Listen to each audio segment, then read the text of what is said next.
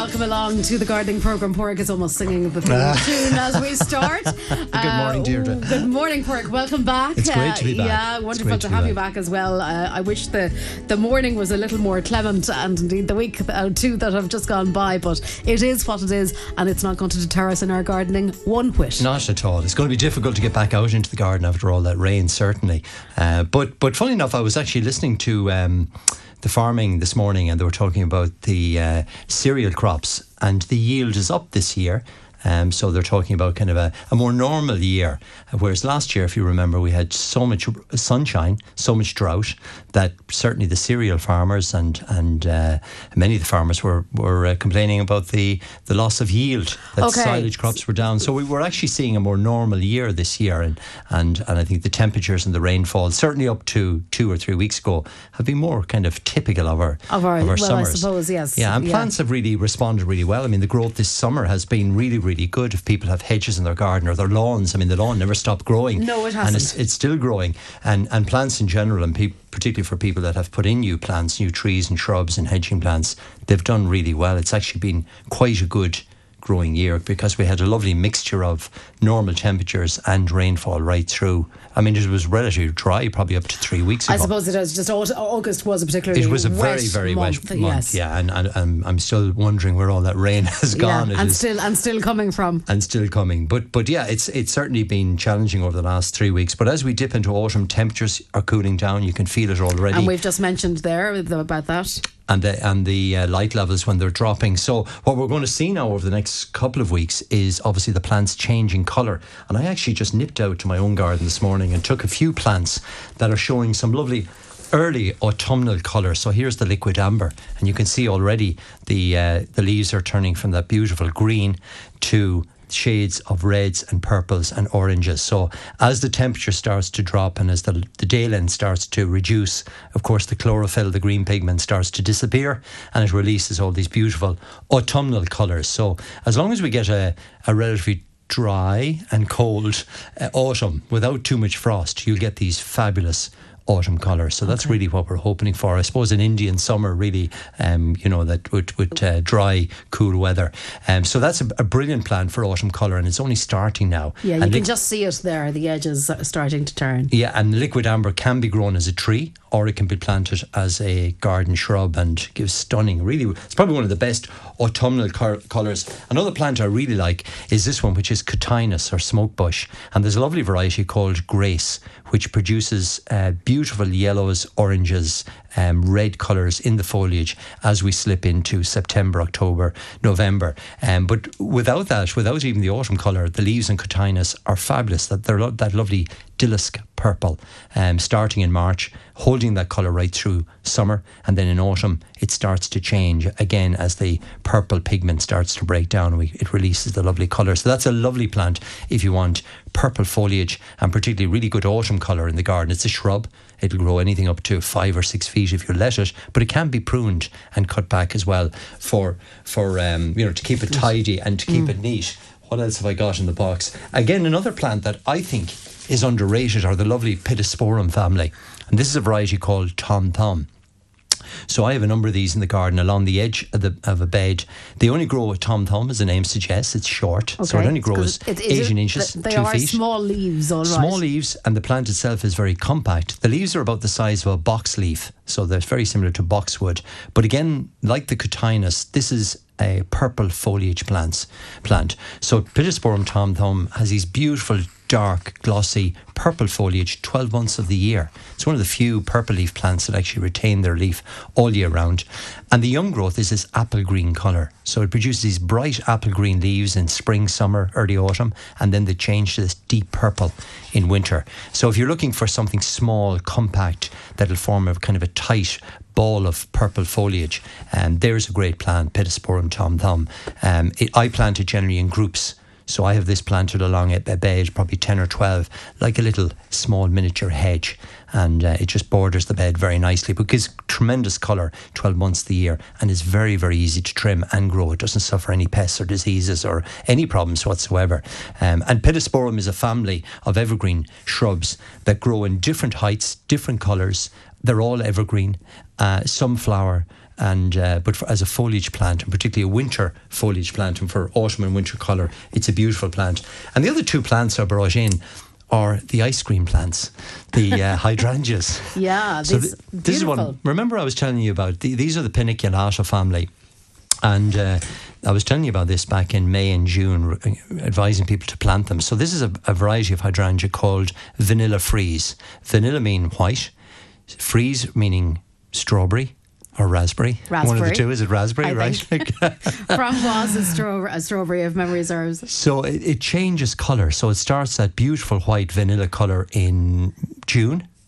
And now, as we come into September, you can see the lovely uh, raspberry pigment or pink colour coming, Yeah, into, coming the into flower. the flower. And it will actually stay. It's stay. stunning. It'll stay in flower until October, November, really until we get the really hard frost. Because the unique thing about Hydrangea paniculata, most of the varieties, in particular this variety, the flowers are sterile, which means that they don't they don't produce seed, and because of that reason. They, most plants, the function of any plant is to produce seed. Mm-hmm. So once it produces seed, it it gives up. It stops. It stops Okay. flowering. So, Becau- so this keeps flowering as a result, is because that it? because it yeah because it just doesn't produce seed it hasn't actually finished its function so it continues to flower the flowers don't actually go off so so flowers that are pollinated say like apple flowers Hmm. and pear flowers they only last two or three or four weeks because they're pollinated and they drop off whereas this particular plant vanilla freeze retains the flower for nearly four months of the year so if you want a really easy plant to grow then this is a plant I would you can still plant it this time of year. So look for hydrangea vanilla freeze. Um, super easy to grow. And in terms of pruning this plant, like different to other hydrangeas, you literally just cut it back in the autumn and winter, really, uh, like a rose bush. Yeah. And it grows again. So it's a really super easy plant. It doesn't grow too high, that particular variety, only about three feet. So it doesn't suffer from kind of falling over. And the other hydrangea I brought you in, Deirdre, is a variety called Phantom, which produces bigger flowers. I mean, they're huge. Um, very sturdy plant. It only grows again to about three to four feet in height, but it produces loads of flowers. Again, the flowers are sterile on Hydrangea Phantom. Um, so if you're looking for a plant kind of four feet, maybe five feet high, with balls of colour, then this is a fantastic plant. Again, it's flowering since June, and it will continue to go certainly to November. Um, and very, very simple to grow. So there, there are a couple of plants that will give long colour, both foliage and both flowering. And again, they're the type of plants you can put in your garden still at this time of year. Okay, and but you can even plant them at the moment. Oh, you can. Well, now wait for the wait for the Wait for the, dry, weather to clear the- up. yeah, wait it. the soil to dry up a little bit, but but certainly over the next couple of weeks, as the soil dries a little, you could start planting them into the garden soil. So they're kind of some of the autumnal plants, and we'll feature others as we go through the the uh, the, the uh, autumn show.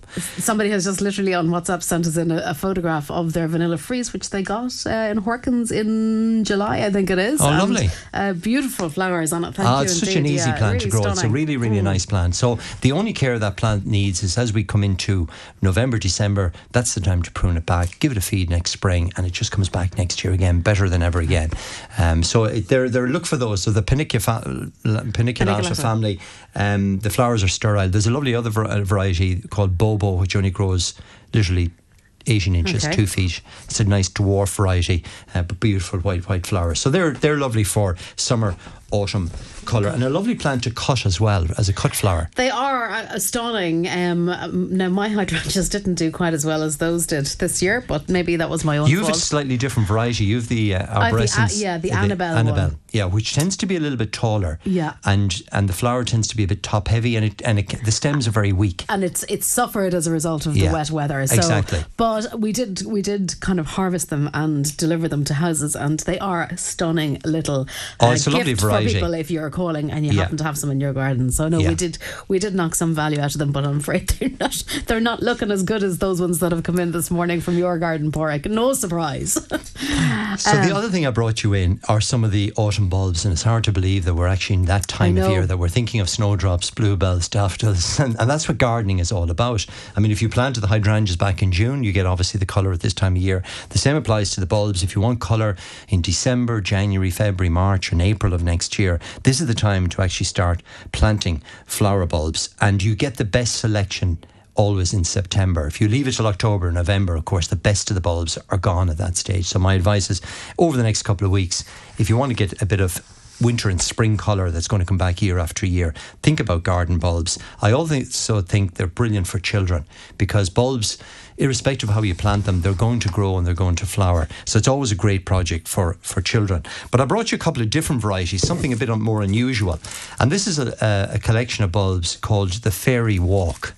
Oh, that sounds fabulous. So it's a it's a mixture of bulbs. It has um, fritillarias, so these are the lovely uh, fritillarias. They're often called snake's head because the flower is, is like a snake like a yeah, yeah, it's like a snake skin, but they're pink and white. They're very attractive. The flowers are nodding, and they say that at the time that Jesus was crucified, that this flower dropped its head in respect of the crucifixion. Oh, okay. So it has a backstory to it, uh, yeah. the story of, of Christ. But as a plant and as a flower, it's a beautiful plant. So it's a plant called Fritillaria megalensis, and the, or the, the drooping uh. Small heads, of, or beautiful heads of flower. It's a small plant. It only grows about a foot in height, but it's lovely. It's described here as the fairy walk because it's mixed with fritillarias and anemones and the two plants flower at the same time. They'd be lovely planted around trees or along a walkway or in a woodland area uh, or indeed in your lawn if you wanted mm. a bit of colour somewhere, maybe under apple trees because they only grow, the anemones only grow two to three inches in height and the fritillaria then comes up a little bit taller, about a foot in height, and these lovely nodding speckled mm. flowers. So um, it's a really nice plant, very easy to grow. Plant them now. You can put them in pots and containers if you want, and grow them in tubs and window boxes. But they're lovely planted out, and they do flower every year, and they multiply every year, a little bit, bit like dwarf daffodils. So that's something a little bit different. Um, the Fairy Walk. The Fairy Walk. Yeah, well, Fairy yeah. Walk. It's a collection of, of different varieties. I thought this one was nice as well. It's one called the Honey Lily. Oh, they look gorgeous. Aren't they? A nice drooping flower. Um, it's it's in the lily family, so it's called the Honey Lily because it's very attracted to bees, and there's a fabulous scent of that plant as well. And again, it flowers in in uh, April sort of period, March April period. Um, so really really nice plant. Again, very easy to grow. A little bit taller. It grows about 18 inches in height. Right. But lovely colour. Those again nodding type flowers flowers. A um, very pretty flower, isn't it? Yes. It's two tone in colour. It's pink and cream. Never heard in of the flower. before. Yeah, so that's the, the, the honey, honey lily. lily. I also I know you you fancy white in the garden, and there, here's a variety. There's a, a dwarf tulip called Diamond Jubilee. I Isn't think that fabulous? these are just stunning. We'll have to put up a photograph of those. So they are really stunning. They're a really nice variety. It's it's a white tulip, um, but it's got a it's edged with pink, so it's really really nice. Lovely as a cut flower as well. Again, you plant them now; they'll be flowering in April. Um, and I brought you obviously the the. Um, the snowdrops as well, Galanthus, which Yeah. will flower in January and they can be planted now. Things like winter aconites can be planted this time of year, which are beautiful yellow flowers that flower in December. So you can have bulbs that will flower from December, January, February, March, April, right up until the alliums that flower for us at bloom, which is at the end of June. June. So bulbs will flower literally from January, December, January, right through until until uh, June if you pick the different varieties. And again, they're so easy to grow. And finally, I brought you in some wildflower seed. Okay. Because this is the time of year for sowing wildflower seed in your garden. And remember, we talked about Rotherham. well The Rotherham bur- I've been practicing that all summer. so Rotherham is that borough in the UK Yeah. who are uh, infamous for planting the edges of the um, streets and the, and the drive the the uh, country lanes. They planted eight miles of wildflower seed this year. They've got fantastic exposure in social media.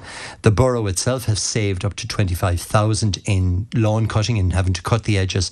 And you can imagine eight miles of wild meadow uh, flowers, which flowered all summer long. So we're seeing that trend uh, particularly in the UK and in Ireland. There was a big trend of bloom this year, the planting of wildflower seed. But this is the time, September is the month for sowing wildflower. If you think what nature is doing at the moment, our foxgloves are producing seed at the moment. All the wildflowers are actually producing their seed. So nature is casting its seed during September. So it's the perfect time of year if you want to put some wildflowers in your garden. This is the time to sow them. All you need is a piece of soil.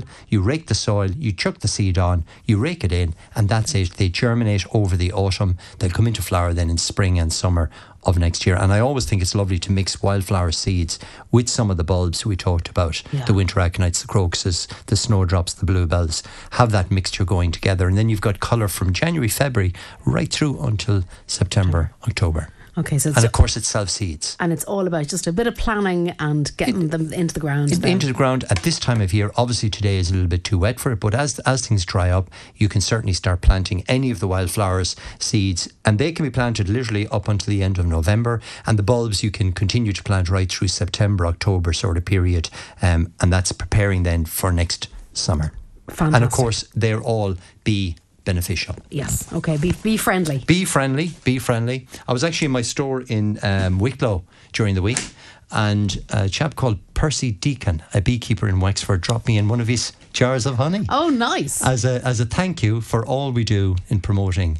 The, uh, Oh, the, the, the- the, the honeybees bees. and so on on here on the radio station. So it was lovely to get it, and uh, just a nice reminder for me to to mention mention the uh, obviously the sowing of wildflower seeds and bulbs, particularly for bees, and many of them, many of these are actually ideal for crocuses in particular are brilliant for bees in, in February. They're a very important plant because it's the time of year when there's very little pollen available. Okay, great. Uh, so we're wondering about um, giving hydrangeas and roses the last feed for the season. Mary, good morning. Good morning, Mary. Yeah, and roses, I suppose, have suffered from the wet weather. The flowers have been bent and battered, and, and some of them are drooping off. So, what I would do with the roses at this time of year is deadhead. So, cut back anything that has gone brown or, or damaged in any way with the wet weather. Once you cut something back, it stimulates new growth, and particularly if you feed it, it'll encourage that growth to come on. And you will get flowers at the end of September, early October on those roses. So, by all means, trim off any old flowers, deadhead them, tidy them up, give them a feed of your rose feed. That'll boost them back into growth, and they'll continue to flower. And, and roses often flower right through October, November if we get some um, favourable weather. So, certainly continue to feed. About once a month, you feed roses up until the end of September, early October. And the hydrangeas will benefit from a, a little bit of feed as well. There's no harm to give them because they're they're still flowering beautifully. Okay, now somebody else in relation to the hydrangeas, uh, can we cut back the ones that have gone off? They're brown and ugly. Yeah, anything that's gone brown and, and, and aged, you can certainly trim back. You could just tidy them back and just deadhead them slightly. Just take off the old flowering head uh, because it can look a bit a bit um, distracting and, and take away from the, the flowers that are still colourful. So by all means, take off the old dead heads. There's no harm to do that whatsoever. Uh, somebody else, Tom, uh, has a, uh, flowering cherry tree. Is it too late to cut those back? Yeah, they should be cut really after flowering. So cherries suffer from uh, the bleed when you prune them. So they actually uh, they shouldn't be pruned anytime through late autumn, winter, early spring. So you allow the cherry to come back into flower next April, early May, and as soon as the flowers start to fade, as the new growth is coming on, that's the time to prune them back. Feed them at that time of year as well. The cuts that you make will heal over very quickly, and they'll be they'll be fine. So leave it till I would say kind of the end of May, the first week of June, when the flowers are just dropping off. Yeah. Okay, now uh, we have somebody with a tunnel, and they're wondering. Uh, d- great to have you back. First of all, can Great I still plant potatoes for Christmas, or is it too late? And also, what other vegetables or salads can I plant now? I do have a tunnel. Okay, well that's great. That's great and, and perfect on this sort of weather to, to have the tunnel. Um, so Christmas potatoes, they're they're a range of potatoes that we get in um, normally about the middle of of August or early August. So there are a range of varieties that are bred specifically for planting at this time of year that you harvest at Christmas. So there are varieties, um, Charlotte, for example, is one, Maris Peer is another, Pentland Javelin. There's, there's five or six different varieties that you can plant. Now, I would say to get into the garden centre today because there's very few packs left. People have been planting them over the last two or three weeks. You need to get them um, into the tunnel straight away. Um, so you can certainly still plant them. Um, the, you know, the, the, the variety and ranges might be certainly reduced at the moment, but plant them over this weekend if you can. Ideally, put them into pots or tubs. Large tubs is the easiest way to grow them in fresh compost. They'll kick into growth straight away. Within two or three weeks, you'll have lots of fresh foliage. That'll continue to grow then un- until about the end of November when we get heavy frosts. They die back at that time of year, and then you pick them a day or two before Christmas Day.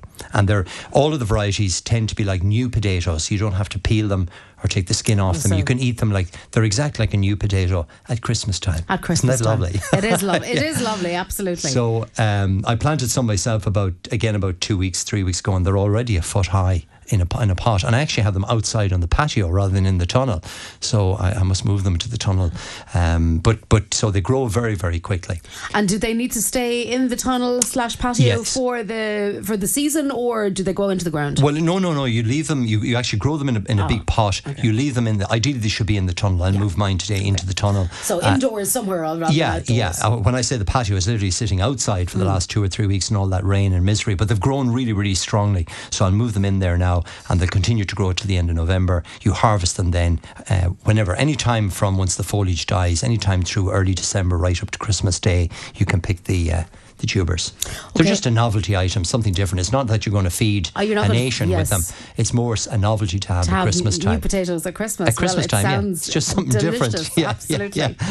Um, now, I'm not sure you're going to be able to help with this, but we're going to throw this out there because somebody else might be able to give us information. Um, uh, they got a. These people got a plant that the Pope blessed last year on his visit to Knock. They were kindly given to us at the Novena. Does anybody out there know? Are they indoor or outdoor? Um, a bit vague, um, and they don't have the name of the plant. So, if anyone can assist us on that, uh, I you- can't help yeah, you out we- there, yeah. you- pass on the is. information, and Yeah, we'll, we we get might- the name of if the we get the plant, name I'll of the tell you what it is, yeah, we'll, we'll, yeah. we'll be able to go from there. Yeah. Thanks indeed. Now, I have a strawberry plant, and there's a lot of long shoots from it. Will I cut them off and set them? Yeah, well, they're the runners. So strawberries at this time of year. So you've taken the crop off them. It's the time to ti- tidy up your strawberry plants. Now, if there's any straw or bedding that you put under them, take that away at this time of year. Cut off any dead leaves that might be on them. But they also produce lots of runners, so they're self-propagating. And those little runners, if you don't clean them off and tidy them up, then your strawberries bed becomes a bit of a mess. So it's it's advisable to trim them off at this time of year. You can simply pot them up into a small bit of potting compost and you've got yourself a new runner or a new strawberry plant. If planted out later on, will actually produce fruit next summer. So they're well worth keeping some of the runners. You mightn't keep them all, mm. but don't allow them to self-root because ultimately the whole bed then becomes a mess. You end up without that nice clean rose. Um, so, so my advice is to take the runners off now, pot them up, keep some of them, grow them on, and then they will fruit next season. And uh, so it's really just a matter of tidying the strawberries back this time of year. You could give them a little bit of sulphate of potash as well. That tends to build them up for next year. And sulphate of pot- potash is excellent for all fruiting plants at, at this time of year. It kind of slows down the growth and it makes them stronger through the winter and it induces flowering buds in apple trees and pears trees and cherry trees if applied at this time of year. Now, I have a red robin that's not doing well at all. Uh, planted a few years ago. Everything else in the rockery is doing fine, and I'm wondering if it's the location. It's in a corner which I thought would give it shelter, but maybe it's not getting enough lo- lo- enough light.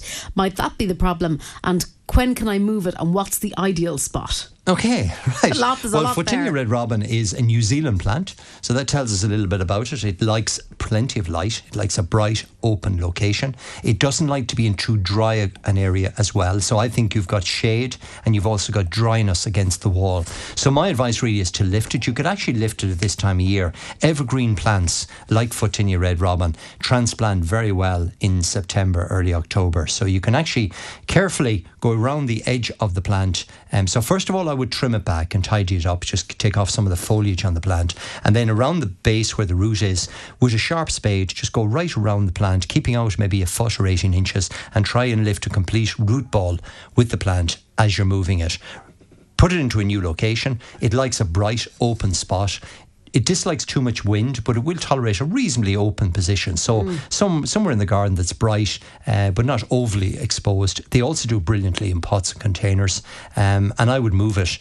Okay, today is not the perfect day, but over the next couple of uh, next week maybe or so, if you get a nice dry day, dig it up, transplant it. So cut it back, lift it, replant it. Make sure you put it down at the same level, and pick a bright, open spot for it, and it'll do perfectly fine. Fantastic. Now, regarding houseplants, I've grown coleus. Coleus, From, yeah. coleus from seed. How can I prolong the life of those beautiful plants? When are the autumn potatoes available? Well, we talked about that, and uh, yes, and you can grow them in pots. I think we've we've covered the the, the autumn Christmas potatoes now. We sure have. Uh, so the coleus. Talk to us about coleus. Do you know the plant, coleus? I can't place it off the top of my head. You know now. it. You'd know it if you if, If you, I- your, your mother will I'd know know- this I'd plant. know it if I saw it. You'd know it if you saw it exactly. So coleus are grown for their foliage colour. So they've got beautiful uh, shades of um, reds and burgundy and yellow, and often in the one leaf you'd have three or four different um, colours. So St Joseph co- coat it's often called because of the myriad of different Oh, colours it comes in. yeah. So you sow it from seed, or people will often buy it uh, uh, um, as plants in the garden centre in May, June sort of period. And it's really grown for its foliage colour. It also flowers, it produces a lovely little blue flower um, and can be grown out of doors for the summer. But is frost sensitive, so it's a bit like a geranium. You need to bring it in for the winter. Now, it's not a long-lived plant. If you get two or three years indoors from it, uh, that's generally the the extent of its longevity. So after that period, it tends to get a bit woody and and a bit old looking. Now, you can keep it young by pruning it back. So, my advice if the listener has it, say, out of doors, trim it back now, repot it into a pot, and bring it indoors anytime during September. Keep it on a bright sun uh, windowsill or patio or conservatory, somewhere indoors away from the frost, but bright and colourful. And if you pinch it back and keep it pruned back on a regular basis, you'll keep it small, you'll keep it young, and you'll extend the longevity of the plant. You'll have it for, for several years. It also propagates really easy from cuttings. And this is the time of year for taking cuttings of many plants, not just outdoor garden shrubs, but house plants can be propagated from cuttings as well. So your geraniums, your coleus, all will do. Money tree, all of those propagate really simple from cuttings. I actually brought you in. What so here's in? here's a pot of cuttings that I took uh, about five six weeks ago now. I actually I actually rooted these in my veggie pod.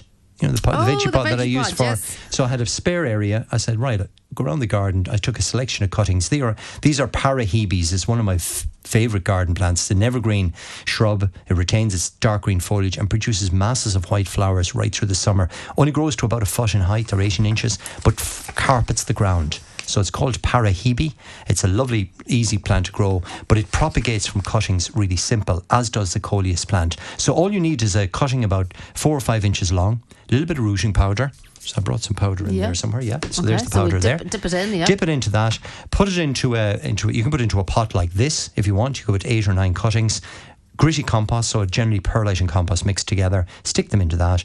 Have the compost moist but not too wet. Cover with a polythene bag. Sit it on your windowsill and forget about it. Okay. For four, three or four weeks. So you had that in the veggie pod, so you didn't need the polythene bag. Am I presuming? No, I covered it. I Yeah. left the, the cover down. Yeah. And within three weeks, the cuttings had rooted. I put about 30 or 40 of these in right beside one another.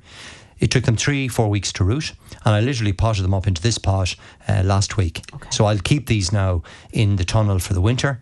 Just let them grow on. You can see already the new growth. They, see on this look one? like you can see that cutting is a really strong Yeah. cutting already. And see that one is kicking into growth Yeah. already. So I'll leave them in the tunnel for the winter, and then I'll plant them out into the garden next March, April. So they'll at that stage they'll nearly be five or six inches high. They'll actually grow during the winter. plant, really. Yeah. So the same thing applies with the coleus. Take the cuttings now, geraniums. Again, short cuttings, four to six inches long. Strip off the leaves, dip them into rooting powder, put them into a few pots with a bit of perlite, cover them with a polythene bag, sit them on your windowsill, and you've got yourself some new plants for next season. Roses can be done, fuchsias can be done, uh, hypericum, loads of hydrangeas can be propagated from cuttings. So there's a load of plants at this time of year that propagate, but you do need the rooting powder. That's essential to put on the base of them because that stimulates the stem to produce new roots. And a little tub like that will do hundreds and hundreds of, cuttings. So you do, you know once you have it, you have it, and it tends not to go off. Um, so it's a perfect time. So going back to the coleus question, Yeah. uh, bring it indoors. Take some cuttings maybe off it as well. Cut it back as well, and that'll help to keep it rejuvenated. Water about every two to three weeks indoors, and, and a little bit less than during the winter period. Keep it on a semi-dry basis, but it's a lovely plant. Lovely. Now, I need to plant a new bed with winter flowering heathers. What type of soil do I need, and what type of heather do I look for? Okay, good question. Yeah, and, and most of the, uh, you know, if you're out on the moors or out on the, the heather beds, the summer heathers are in full flower at the moment, the callunas. Um, but uh, winter heathers First of all, they'll grow in any type of soil. So they'll grow in limey soil, they'll grow in acid soil, or they'll grow in neutral soil. So you don't any need any specific type of soil.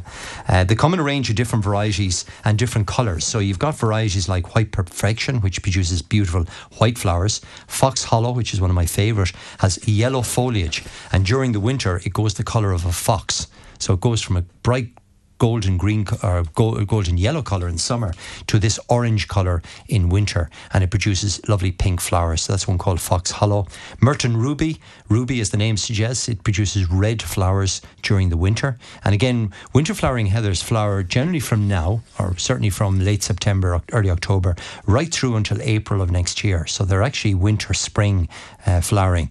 Uh, so Merchant Ruby is a lovely red, red one. Vivellii is a nice pink variety. So there's a whole range of different different varieties. My advice is to plant them in groups of the same variety. So if you're putting in Fox Hollow, put in seven or nine plants together, spacing them about 15 inches apart. Yes. Put some spring bulbs with them as well, some crocuses or some snowdrops, because they'll come up through the heathers.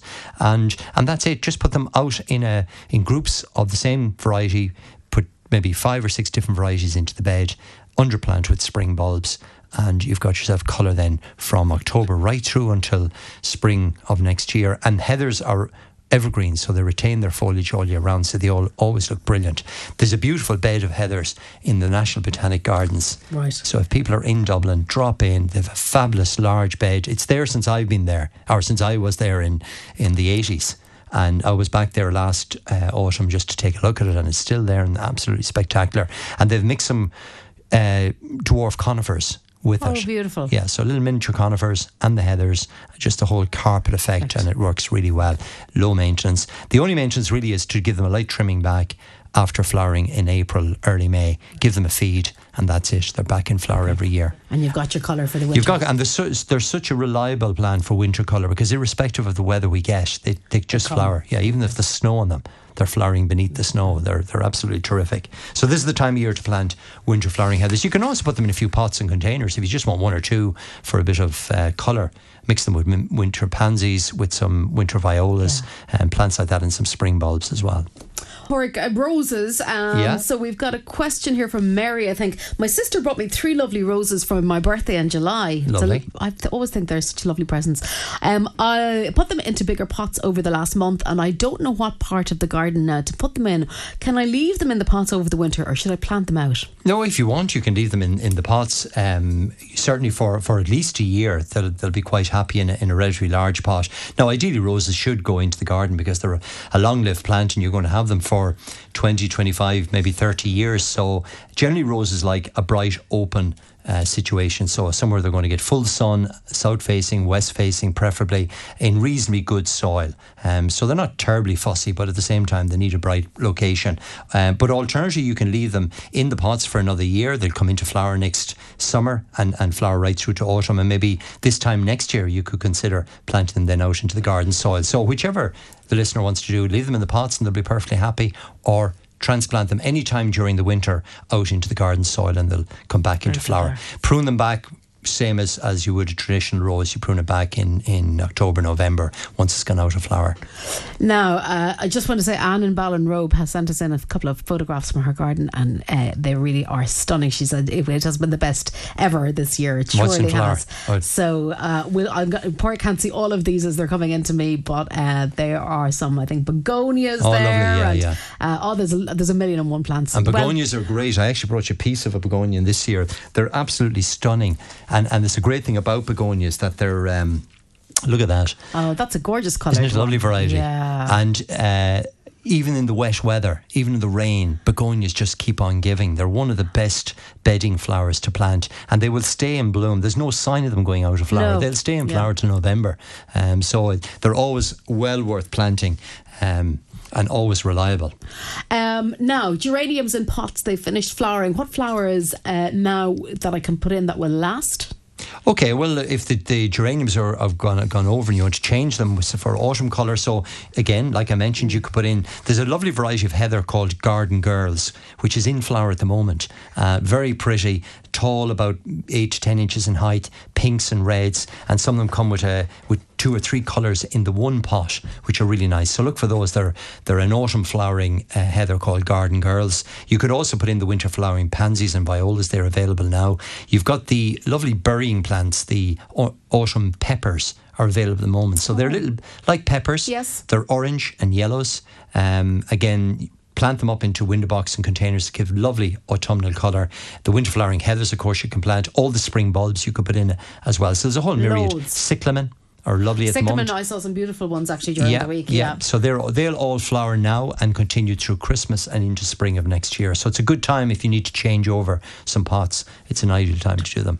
Now, I have a mulberry tree that Oh, has lovely. produced fruit for the first time, and I'm really excited to taste it. Um, so they're just turning black now. Are they ready to eat? Yeah, once well, mulberries they're a bit like blueberries. So mulberry, the mulberry tree. Yeah. Because there's a song about that, isn't there? There is. But I think there's a nursery rhyme even. is that it? Yeah. so, um, so mulberry trees, it is a tree. I mean, it'll grow anything up to kind of 15 feet in height. So it's a large shrub or tree. Um, and generally, the, it's a bit like blueberries. They fruit over a long period. So it's not like a blackcurrant that fruits within two weeks. So it ripens from generally August through until October. So you'll you'll see on the mulberry tree some fruit will be black, some fruit, fruit will be red, and some will be green. And you continually pick, pick right through the autumn and early winter period. The thing to watch with blueberries is that they're they're uh, full of juice, and once you go to pick them, they burst and they squirt everywhere. Right. So wear a pair of gloves. I was going to say, don't be wearing your white jeans. Don't be wearing your, your best clothes when you're picking them, but they're absolutely delicious. They're full, they're tart and, and sweet at the same time, if that makes sense. So they're like, a bit like a tayberry or a loganberry. They look very, very similar to that, um, probably a tad bigger. Uh, but well worth, well worth. So start picking the black. Once they become black, that's a sign That's that the they're ripe. Yeah, it's probably um, Morus nigra, which is the black blueberry or black mulberry, I should say, the black mulberry. Um, so yeah, it grows as a tree. It it's, it, it takes on this kind of gnarled, gnarled branches and Okay. uh, things. So, a lovely it's- plant to have in the garden, It has a bit of character, as the fellow and says. it's self-fertile. So you only need one mulberry. Tree, Tree. in the garden, Ah. so they produce their they're, they're self-fertile. They'll actually cross-pollinate. Um, no, they don't fruit for about seven or eight years from planting. So to be So patient with them, but once they start to fruit, then they're reliable every year after that, and they're a long-lived tree. The last fifty or sixty years. Um, so plant them away from the house, give them plenty of space, and um, just be careful picking the fruit. Often it's a good idea maybe to put a sheet on the ground and shake the tree, and the and the ripe fruit will actually drop onto the the sheet, an old sheet obviously, and, and bring them in that way. And they're now they don't freeze very well, so you need to use them fresh. Okay. Um, you know, so don't that's think I've ever tasted a mulberry. mulberry. Yeah, yeah. Well, we'll see. Yeah, Brilliant. I might be able to get you one somewhere. Now, I've a large bed of Patriot hostas, which were fab this summer. I want to plant some bulbs between them. Any tips, please? Yeah, well, first of all, so the Hosta Patriot is a variegated hosta with green and white leaves. Um, it's beginning to go off now. So if I was planting bulbs, I'd plant a selection. So you want something relatively tall because the Patriot will grow two, two, two and a half feet in height. Um, so any of the daffodils would be lovely um, for, for a bit of colour. Bluebells would work re- really well. The alliums would be fantastic. So there's um, you can get the alliums in both white and in pink different shades of purple as well, and they've got long stems, so they'd flower right above the hosta foliage. So they'd really work really well. Agapanthus is another one that you could use, and then at this time of year for autumn colour, the nerines, the nerine bulbs are, are fabulous. They're again shades of pink, Thank purples, you. and white. So you could plant all of those through the Patriot hostas, and they'll flower at different times of year, and they'll work very, very well. With the hostas, of course, are going to die back for the winter, so the nerines would give lovely colour. They'll come into flower now in the next, probably uh, by the by the middle of September, and right through October they'll be flowering. So any of those could be planted. Now, I've a pyracantha plant. It flowered in the springtime and sprouted berries, but they died immediately. Why did that happen? Well, so pyracantha is that lovely uh, wall shrub that it's called firethorn because in wintertime the berries are like the plant is covered in fire. It's completely red and orange. It's in the apple family and it suffers from a disease called apple scab. Ah. Um, so that's sometimes the flowers are effective for, for that. So my advice really is leave it alone now. If the berries are gone, there's nothing you can do for the rest of this year. Just keep it trimmed and tidied. Next year, when it comes into flower, give it a, an application of rose clear or, or um, fungus clear, either of the two, and that'll prevent the apple scab affecting the flowers. So it, it, basically affects the flowers. It stops them pollinating properly, and the fruit just all drop. They go brown and they, and they drop off the tree.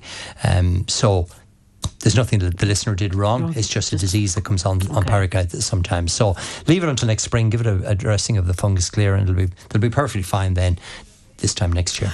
Now, can we leave jasmine in pots for the winter?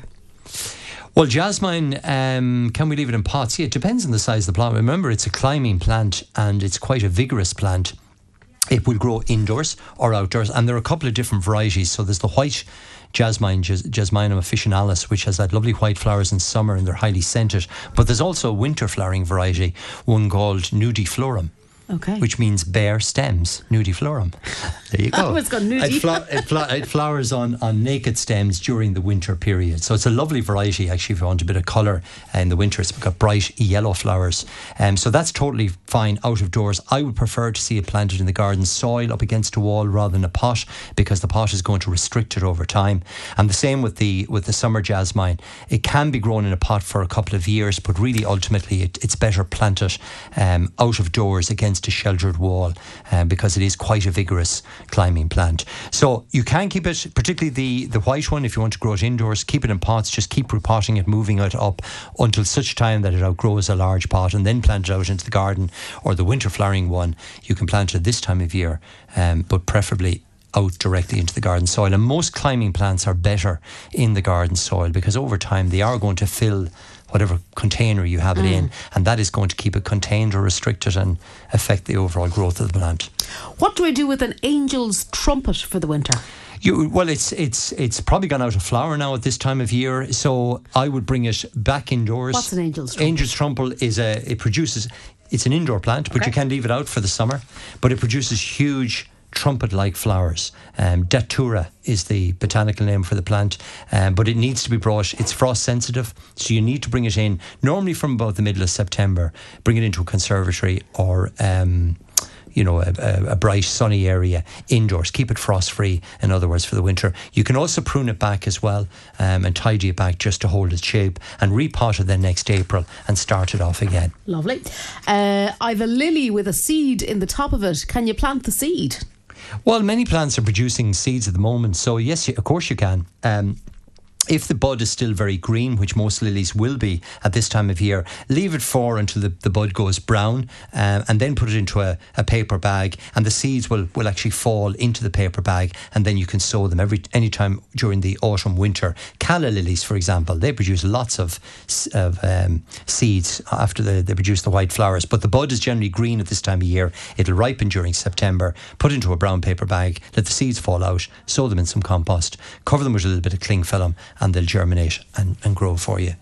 Now, my cooking apples have black spots on them. They're going all the way through. I can't use them. Why might this be? This person is an ackle. Well, the again going back to apple scab on, on apples is that is that brown pigment on the on the fruit of the plants. So the listener probably didn't give them any treatment during the summer. We get a wet late summer, autumn, like we're having at the moment, you get lots of scab on the apples. Um, so it tends to be on the surface, but can penetrate down into the into the uh, flesh of the fruit as well. The fruit is still edible; you can still eat the fruit, but right. it, but it doesn't look very right, attractive. very pretty. No. Um, so the only way to control it is is giving it that rose rescue in April, May sort of period, just after flowering, and that helps to protect them. How long do brooms last? Broom is a short-lived plant, so you know the broom. It flowers in in um, it flowers different coloured flowers, yellows, whites, pinks, and so on. Flowering in April and May. It's in the in the pea family, the same as laburnums, but it lasts maybe four to six years.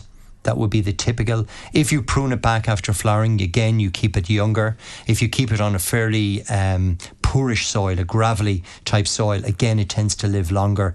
So, um, too much heavy soil, too much feeding, not pruning it back shortens the lifespan of brooms. So see them as a short lived plant. They're very fast growing. They're great fillers mm. to hmm. fill up a shrub border quickly, a bit like lavateria. But over time, they die away. They get top heavy and they fall over. So it's the type of plant you either propagate from cuttings every couple of years or just see it as a short term. So four to six years would be typically the age length of a broom. You will extend it if you trim, keep trimming it back after flowering and feeding it and keeping it on a kind of an impoverished soil, a gravelly based soil. Butterfly bush, how low to cut back? Well, it's there. There may be still a few flowers left on it, and I wouldn't cut them back now until probably October. But you can literally cut the butterfly bush back to within a foot of ground level. So normally a foot to eighteen inches. As they grow in the spring, it's a good idea, a bit like your Annabelle uh, hydrangea, Yeah. to to actually take cut back the new growth in late April, early May. Because what that does, rather than having a tall, spindly plant, you end up with a plant that's shorter Yeah. and more bushy and more a hell of a lot more flowers. So you're doubling the amount of flowers. So we call it the Chelsea chop because it's done around the time of Chelsea, and you cut back the new growth. So I would do it around sometime in May when there's maybe a foot or 18 inches of growth on the buddleia. Trim the tops them back. You'll double the amount of stems. You'll double or quadruple the amount of flowers you're going to get for the plant, and you'll keep the overall stature of the plant shorter, bushier, healthier. Um, it's also this time of year is a really good time for propagating buddleia from cuttings, and it would it would root in your ear, as they say. Okay. It would root in gravel or So no- stone. no hassle It's at a really simple plant to propagate uh, from cuttings. So short cuttings, a little bit of rooting powder, and within three or four weeks, you've got yourself some new plants. Okay, one or two more. Our time is starting to tick along. When is a good time to divide up a peony rose? Well, peony rows don't dislike being divided. So Okay. if you're going to divide it, prepare yourself for non-flowering for two or three years. So because the plant will just take a shock from that and it won't flower for a couple of seasons. It'll grow perfectly fine. You might get a couple of blooms off it, but you're definitely going to set the plant back. But having said all of that, this is a really good time for most herbaceous plants if you want to dig them up and uh, divide them up. So peony roses are very simple. You lit- literally d- dig the entire clump up, get yourself a sharp spade, divide it into five or six or seven pieces, replant them into a new area of the garden, and um, you've got yourself six or seven new peony roses. But remember, it's going to be two or three years before they settle down to flowering again. Okay. And most herbaceous plants, we talked about the hostas, they can be divided at this time of year.